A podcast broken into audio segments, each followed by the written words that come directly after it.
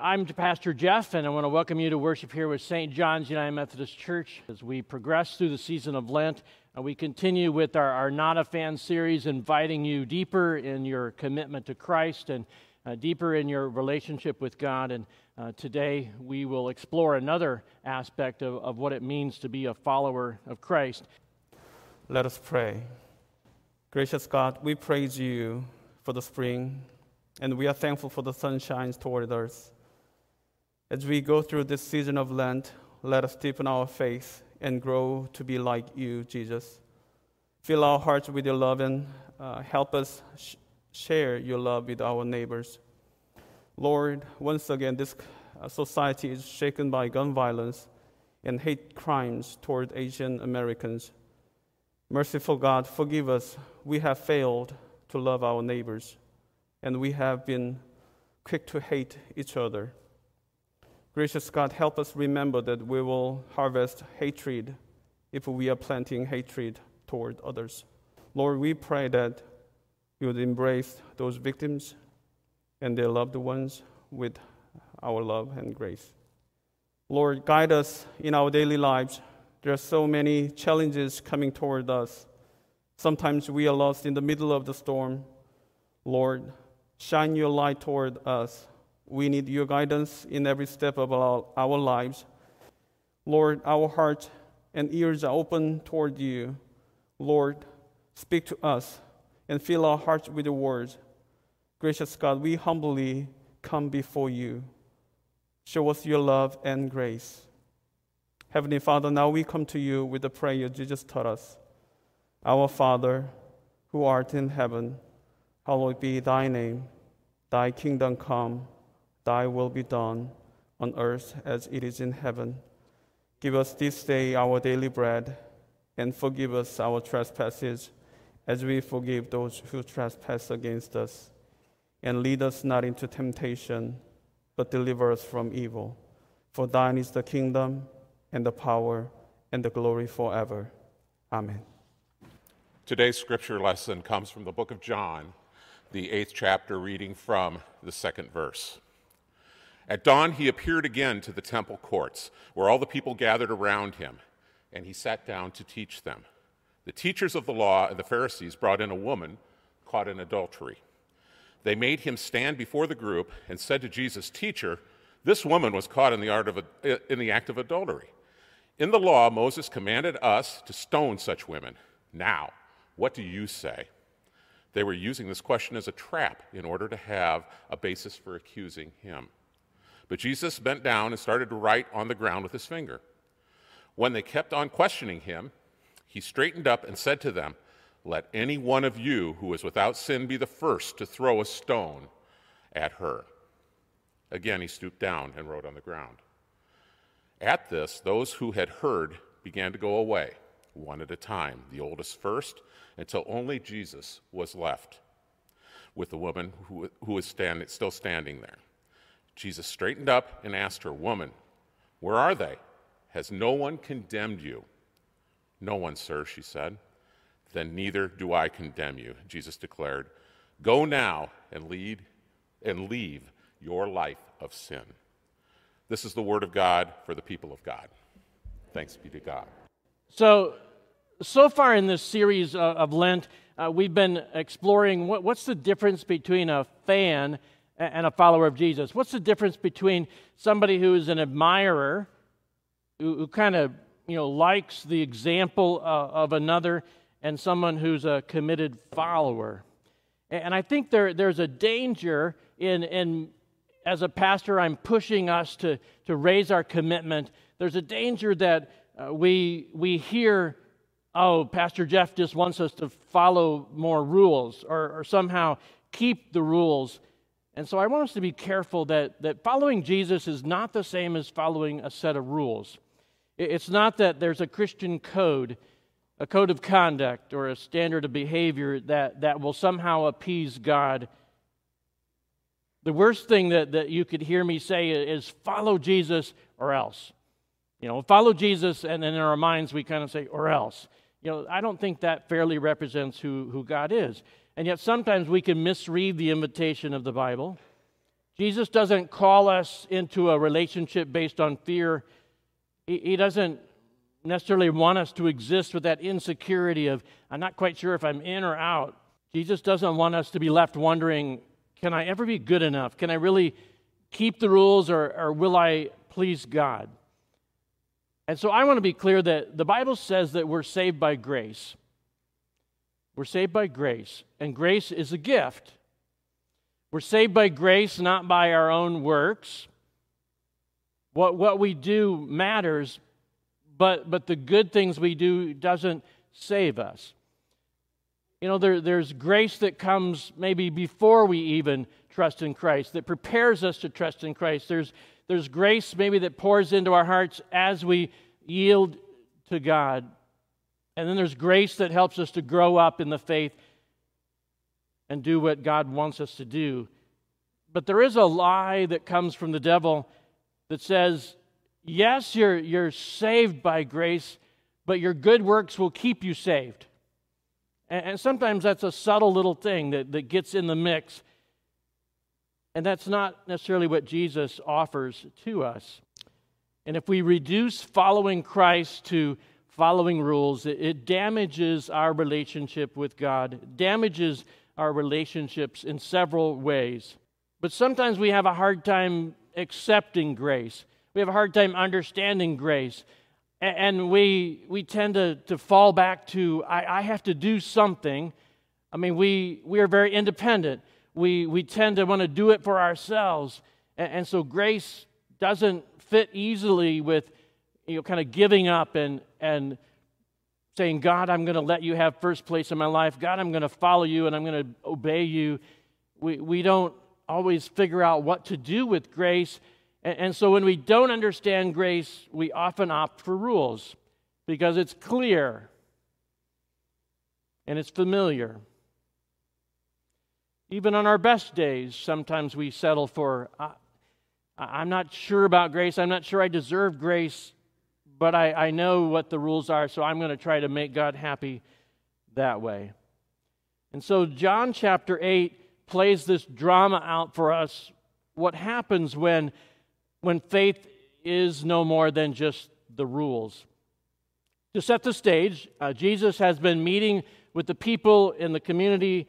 As he goes from community to community, there's often a, a crowd that gathers, and, and it has become a large crowd. And he's in the temple, and he's interrupted on this particular day by a group of Pharisees. And Pharisees were, were known for, we're committed to the rules. We're keepers of the rules, and we want you to keep the rules too. And that's kind of their reputation. And, and in their own thinking, I think they're thinking, we're doing a pretty good job. But, but that was their full-time job. That was all they did. They, they didn't have to work for a living. They, they didn't have to, to do a lot of other things. And yet, uh, we'll see, even with that dedication on their part, they, they to be honest, they, they when they finally look at themselves, they, they realize we weren't doing it perfectly. So let's see what happens on a couple different levels when following God is replaced by following a set of standards. And the first damage, I think, occurs that, that when our faith is no more than rules, it really interrupts our relationship with God. In the early morning, Jesus is at the temple. The crowd is gathered, and he's teaching. And as he's speaking, a group of religious leaders comes, and they, they drag a woman who's been caught in the act of adultery, and they place her in front of the crowd before Jesus. And they have a test. It's a trap. And they're trying to trick Jesus. They're trying to trip him up. And they're trying to catch him. It's really not about the woman at all. But they pose this question. She's been caught in the act of adultery. The law of Moses says stone her. What do you say? And then they just kind of step back. And, and there's that really big moment. What a scene. And the woman who's been caught is shamed. It's public. There's a trap, and, and she's just the bait. They really don't care about her. If Jesus says throw a bunch of rocks, the trap is that um, he's been welcoming every other sinner, and if on this day he kind of reverses course, the crowd might say, well, maybe this isn't who we thought he was. It's kind of like if he goes the other way, as a rabbi, he would be saying the law isn't such a big deal. That wouldn't go over so well either. So is Jesus caught? And can you imagine being that woman? Uh, kind of embarrassing, totally embarrassing. But as we step back a little bit, there's, there's some unasked questions. And there's some unanswered questions like, how did they catch her? You know, doesn't it take two to tango? Where, where's the guy? Where, where's her partner? Why isn't he here? I mean, those are questions that, that just kind of get left behind. Some historians believe that, that it was one of the group of leaders that uh, baited the trap and drew her in, and, and they left him conveniently back in, in the room and drug her out before everyone. It doesn't take but a moment for Jesus to turn the tables, to take advantage of the moment, to expose what's really happening before the, the group gathered, before the crowd. The woman's sin is obvious, exposed for all to see. But the teachers of the law, the religious leaders of that community, their sins are a little harder to, to notice because they're hidden. And, and they're the keepers of the rules. Their sins are a little harder to admit, but they're still there.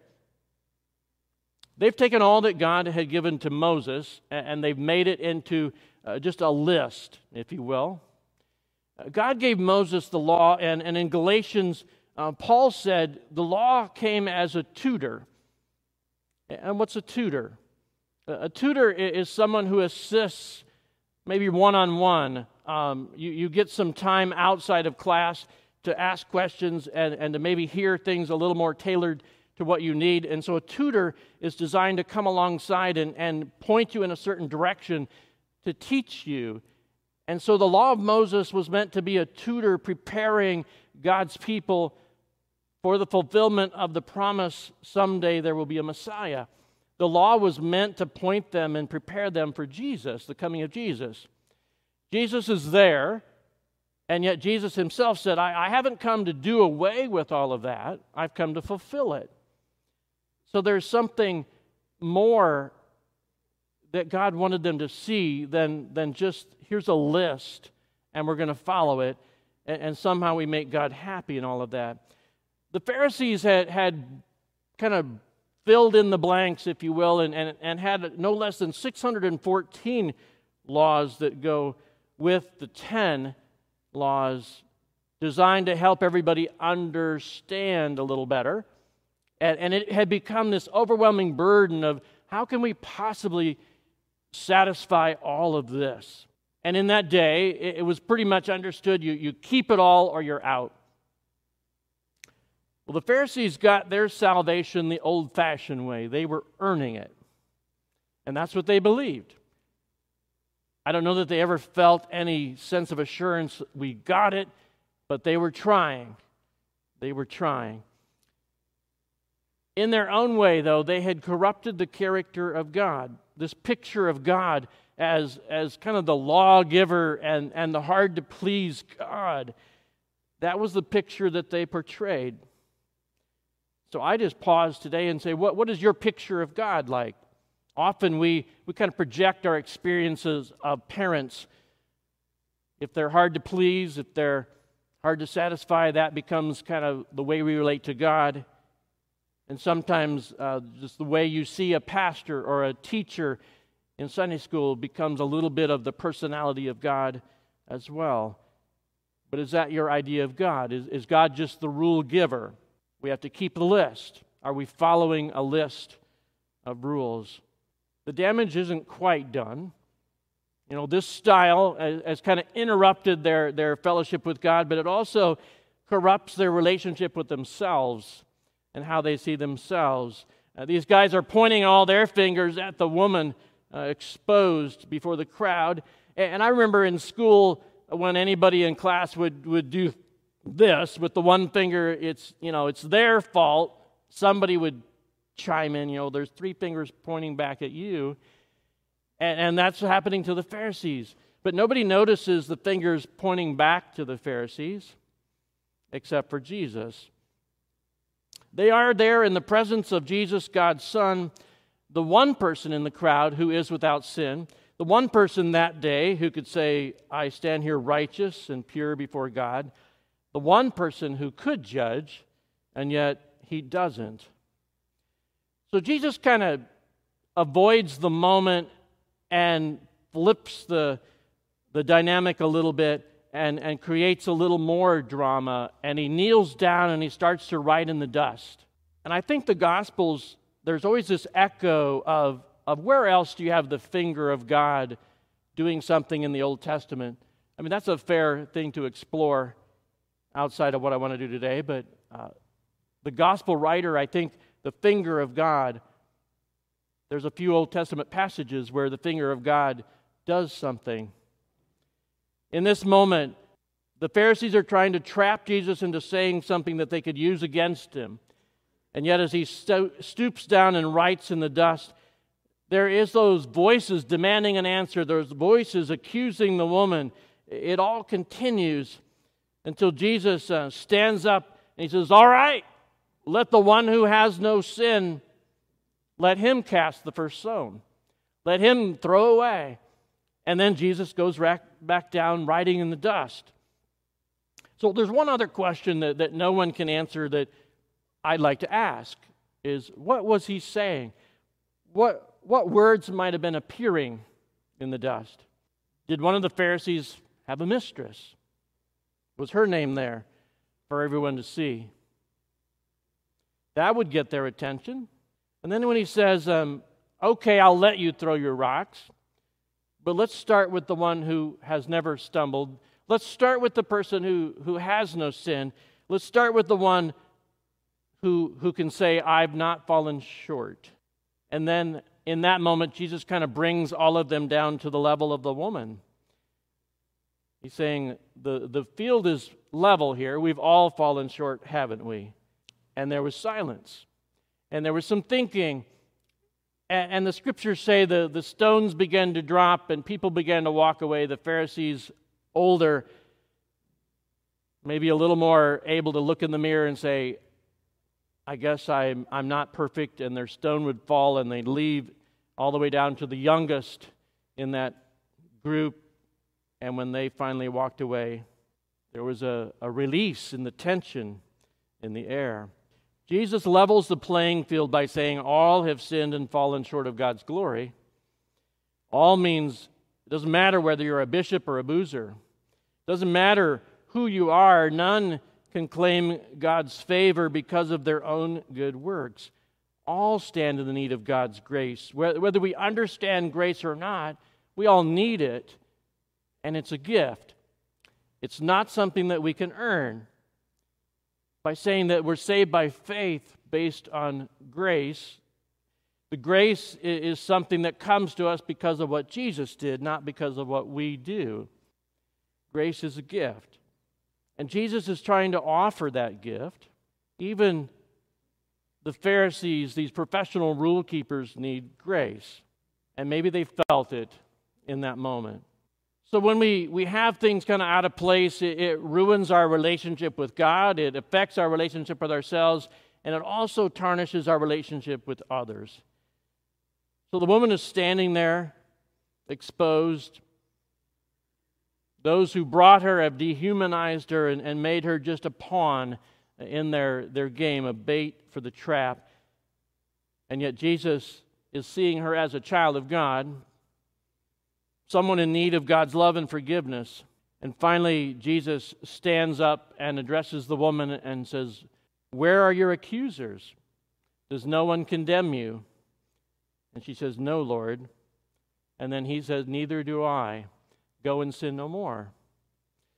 So there's an important message for all of us here. Grace is needed by all. Grace is available to all.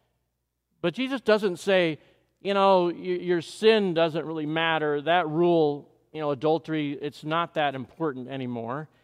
He doesn't say that. He, he acknowledges you've broken that law, you've fallen, but God's grace is for you. Forgiveness is for you. And, and he lifts her up. There's no way that she can earn God's favor. Jesus takes her where she is. I think what a sweet sound to her, those stones falling in the dust instead of slamming into her body. And the crowd just mesmerized this whole time, wondering what's Jesus going to do today. Jesus does not disappoint. The woman couldn't help herself, but Jesus responded to her need and restores her. He redeems her. You know, following the rules is, is a good thing if it starts with love. It's a good thing if it follows, I've received God's grace, and, and this is the pattern that God wants me to live my life by. The Old Testament boundaries were there to teach us what does it mean to be faithful to God. The law was a tutor preparing us for God's gift of Jesus. And the religious leaders had settled for, I guess all we're going to get is the list of rules. And they, they didn't recognize Jesus as God's Son. And they'd become rule defenders instead of uh, really opening their hearts to God and worshiping God. And they missed what God was doing in that moment. But beyond the rules, it, God offers to us a relationship of faith. A relationship of faith. Will you pray with me? Lord God, you, you invite us to go deeper with Christ. And sometimes we, we don't quite understand what that might mean. Or we have just those those objections within. And, and I think there's still a little bit of, I, I'm trying to figure this out. I'm trying to, to get everything sorted out on my own. And, and yet we make grace more complicated than it needs to be. It's a gift that, that Jesus gives us to open and to try it on, and then to live into it. And I pray that uh, we don't just settle for being almost there, that we don't just settle for, for going through the motions of faith, but that we can embrace all that, that Jesus came to do and all that Jesus offers to us, that uh, as we move towards the celebration of Easter, as we go through that valley the valley of the cross and the valley of suffering, and we remember the story of Christ, that we connect with that in our own story, and we allow God to, to wash away the, the stains of this life, to wash away the, the pain of this life, and to be redeemed on the journey to the cross. Thank you, God, for what you're doing in us and around us. Thank you for what you're doing in this uh, congregation as well. In Christ's name we pray. Amen.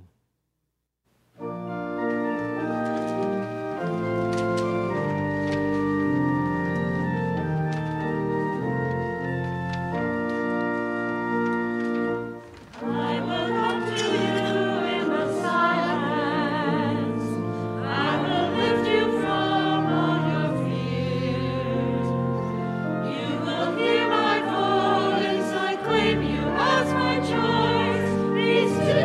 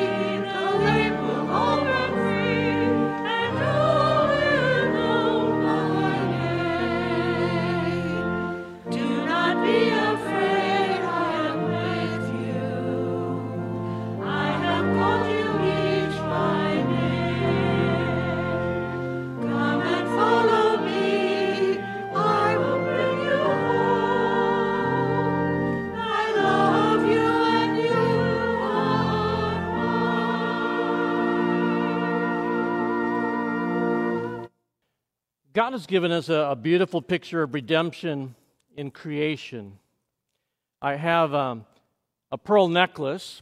It's not mine, um, but it's loaned to me just for a little bit this morning. But you, you maybe are familiar with how pearls are made. Starts with a little irritation, and, and maybe you have some of those in your life. And, and if we were real, maybe we'd say, "I am one." We have those moments, right? So, so God is in the business of redeeming even those moments, even those of us who are irritators. Every time the oyster gets a, an irritation, there is a secretion that goes out, and, and let's say that's God's grace for us. It's a little something shiny for the oyster, and over time, it grows, and it redeems the grain of sand, and it becomes something beautiful. That even in our journey of faith, that's a picture of God's grace. And, and when you stumble and when you have a moment, think, okay, God, you're redeeming even me, and I accept your grace. Go with the grace of God guiding you this week.